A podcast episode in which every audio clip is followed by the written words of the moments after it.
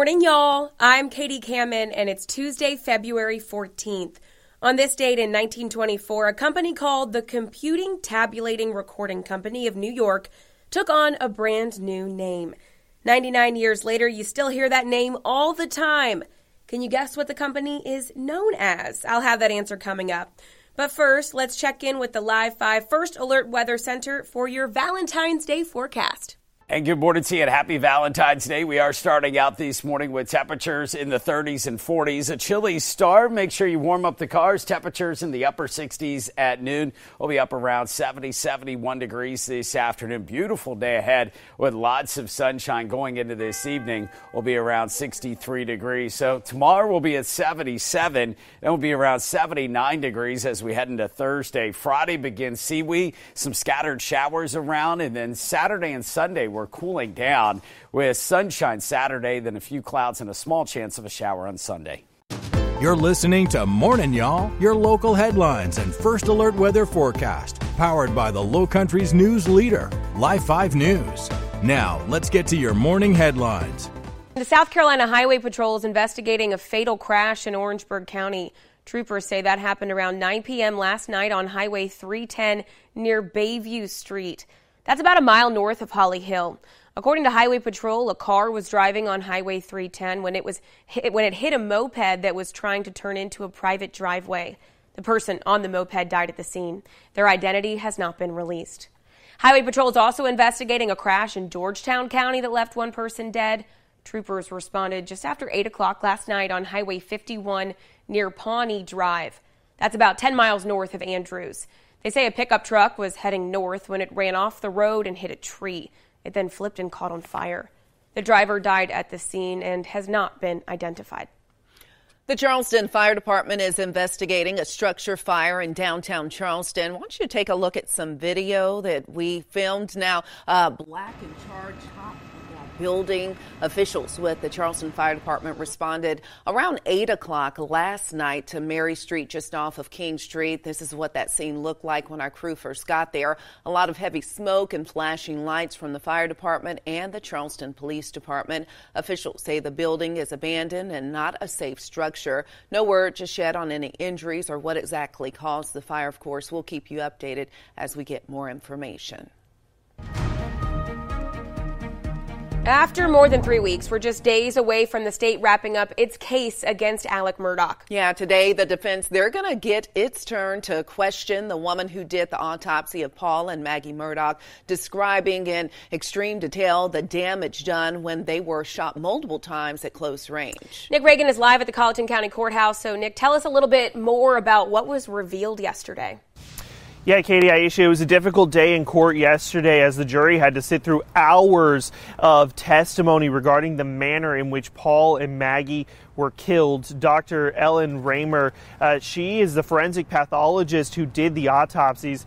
She took the stand yesterday and was asked to not only describe the uh, wounds, but also to identify the pictures of uh, the autopsy and those bodies. And while those images were sealed to the public by the judge, they were displayed for the jury. Now, she testified to finding five uh, assault rifle rounds on Maggie and two wounds to Paul, a pair of close range shotgun injuries that she says were fired from no more than three feet away. The first was a glancing blow, the second, instantly fatal as it hit his left shoulder and traveled through his head. Now, we want to give you a warning. Her description is fairly graphic, but uh, listen to how she describes his injury.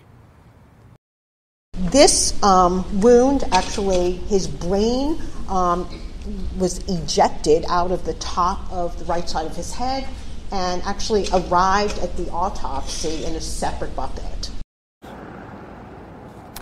During all of this, Murdaugh appeared emotional, rocking back and forth and reaching for tissues. In fact, the judge had to dismiss the jury several times throughout her testimony to allow them to collect themselves. Yesterday, we also received the body camera footage from the first officers on scene that night. You can see officers talking with Alex as well as uh, they were searching the kennels where the bodies were found for evidence. Somebody to check. Yes, sir. They, they've already checked them. They did check them? Yes, sir. It's official that they're dead? Yes, sir. That's what it looks like. Again, just a tough day in court yesterday. Now, I want to bring up one more thing. Two jurors uh, were dismissed yesterday after they tested positive for COVID. They were replaced with alternates, but that now means a total of three members of the jury have been dismissed throughout the trial, leaving just three more alternates. Now, we do expect that the defense will get to start its cross examination of Dr. Riemer when court resumes here at about 9:30 this morning. Katie, Aisha, back to you guys. All right. Thanks, Nick. Our team coverage is going to continue throughout the day. We'll have crews in Walterboro to bring you the very latest. You can also find us online and on streaming platforms, including Roku, Fire TV, and Apple TV. You can also get real time updates on the Murdaugh trial through our live blog on live5news.com. Just click the banner at the top of our homepage for live updates throughout the day, straight from Live 5's team of reporters and digital journalists. Officials from the town of James Island say they want to improve sidewalk safety on the island. Yeah, this week the town is asking for funding for the sidewalk project that's set to improve safety and accessibility for pedestrians in the community. Our Molly McBride joins us live from James Island this morning. So, Molly, what exactly is the town asking for? We will request $223,000 from Charles Charleston County's Transportation Sales Tax Allocation Program. If approved, the town will match that amount and put that toward the project. I spoke to Bill Woolsey, the mayor of James Island, who tells me the estimated cost of Dills Bluff Road sidewalk project is around $400,000. As of now, the sidewalk on Dills Bluff Road runs to Seaside Lane. If approved, Phase 4 will run the sidewalk down Fort Sumter Drive and then connect with the sidewalks on Harborview Road. Woolsey says right now James Island roads that connect neighborhoods are very unsafe for people to walk from one neighborhood to the next. He says this project is important to the safety of children. Council's goals for many years has been to extend the sidewalk net network on the um, what, what I often think of our primary roads, but perhaps might be called secondary roads. And these include Dills Bluff Road, but also Camp Road, Fort Johnson Road, and Harborview Road. After the town council meeting on Thursday, the application will then go to Charleston County to determine whether or not it will be funded. For more information about Thursday's meeting, you can head over to live5news.com and click on this web story. Reporting live on James Island, I'm Molly McBride, Live 5 News. Well, former South Carolina Governor Nikki Haley will visit the Holy City tomorrow for what's expected to be her official presidential run announcement. Her announcement is taking place right here in Charleston, where her campaign will be based. Haley would be the first Republican to jump into the 2024 presidential race this year, facing former President Donald Trump. She served as South Carolina's governor for six years before serving as President Donald Trump's ambassador to the United Nations. Meanwhile, another South Carolina politician will be in the Low Country today. Representative Nancy Mace is hosting Coffee with Your Congresswoman on James Island this morning. It'll be this morning from 10:30 to 11:30 at Highfalutin Coffee Roasters. She'll give an update about her work in Washington and host a Q&A. To reserve your spot, just visit our website at live5news.com and look under the big red box. We'll have a link for you there. Well, around 300,000 South Carolinians could lose their Medicaid coverage in about the next year. Yeah, that's because starting April the 1st, South Carolina will begin reviewing who's eligible for Medicaid for the first time in three years. Now, South Carolina's Department of Health and Human Services, which oversees the state Medicaid program, will take a full year to carry it out. It estimates Medicaid enrollment will drop from about 1.3 million South Carolinians to just over a million, where it was before the pandemic. Health Health and Human Services says many who will be unenrolled are those who previously qualified as children because their family's income was below a certain level. Now they're adults and have aged out of that coverage, but have remained on it the last three years because federal law prohibited removing them. For our Medicaid members who have um, been enrolled in Medicaid for, for a while, this is um, going back to the process that existed in 2019 and before. Um, but we have a lot of members who um, have joined uh, Medicaid have been become enrolled in Medicaid for the first time during that period. So that will be a bit of a new process. Well, the state will mail out uh, review forms to everyone currently on Medicaid beginning April the 1st. They have 60 days after that point to fill out the form. Well, MUSC is hoping to build a new medical facility on Seabrook Island. MUSC says it's looking to match a $100,000 donation to build what they're calling the MUSC Health Sea Islands Medical Facility. Samantha Popovics joining us live now. And Samantha, how could this new facility help out the community? Good morning.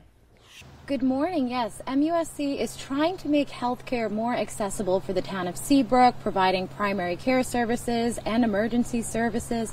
And according to their website, uh, it could be at this location, which is on Sea Island Road near Bohicket Marina. According to MUSC, as of now, 50% of fundraising has come from Sea Isle residents, donors, prospects, and patients. MUSC is willing to match donations up to $100,000. Hospital officials say MUSC Health Sea Islands will be a state of the art medical facility giving patients access to a new freestanding emergency room, which features trauma rooms and full lab services completed with a helipad. The medical facility will also have full radiology and CAT scan services, on site lab and diagnostic treatment, as well as occupational and physical therapy treatments.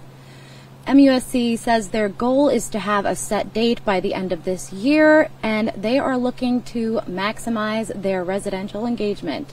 There's going to be a meeting this afternoon. Reporting live in Seabrook Island, Samantha Popovics, Live 5 News.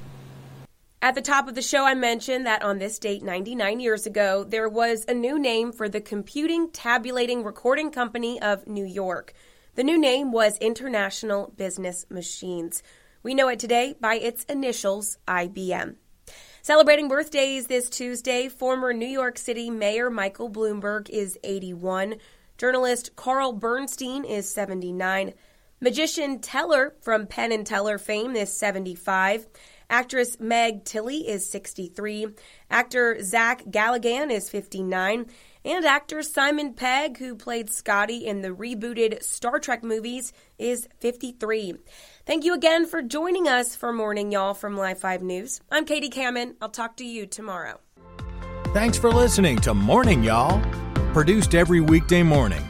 You can listen and subscribe at live5news.com slash podcast. And download the Live 5 News app for your mobile device. Get the latest news and weather updates 24 7 from Live 5 News, the Low Country's news leader.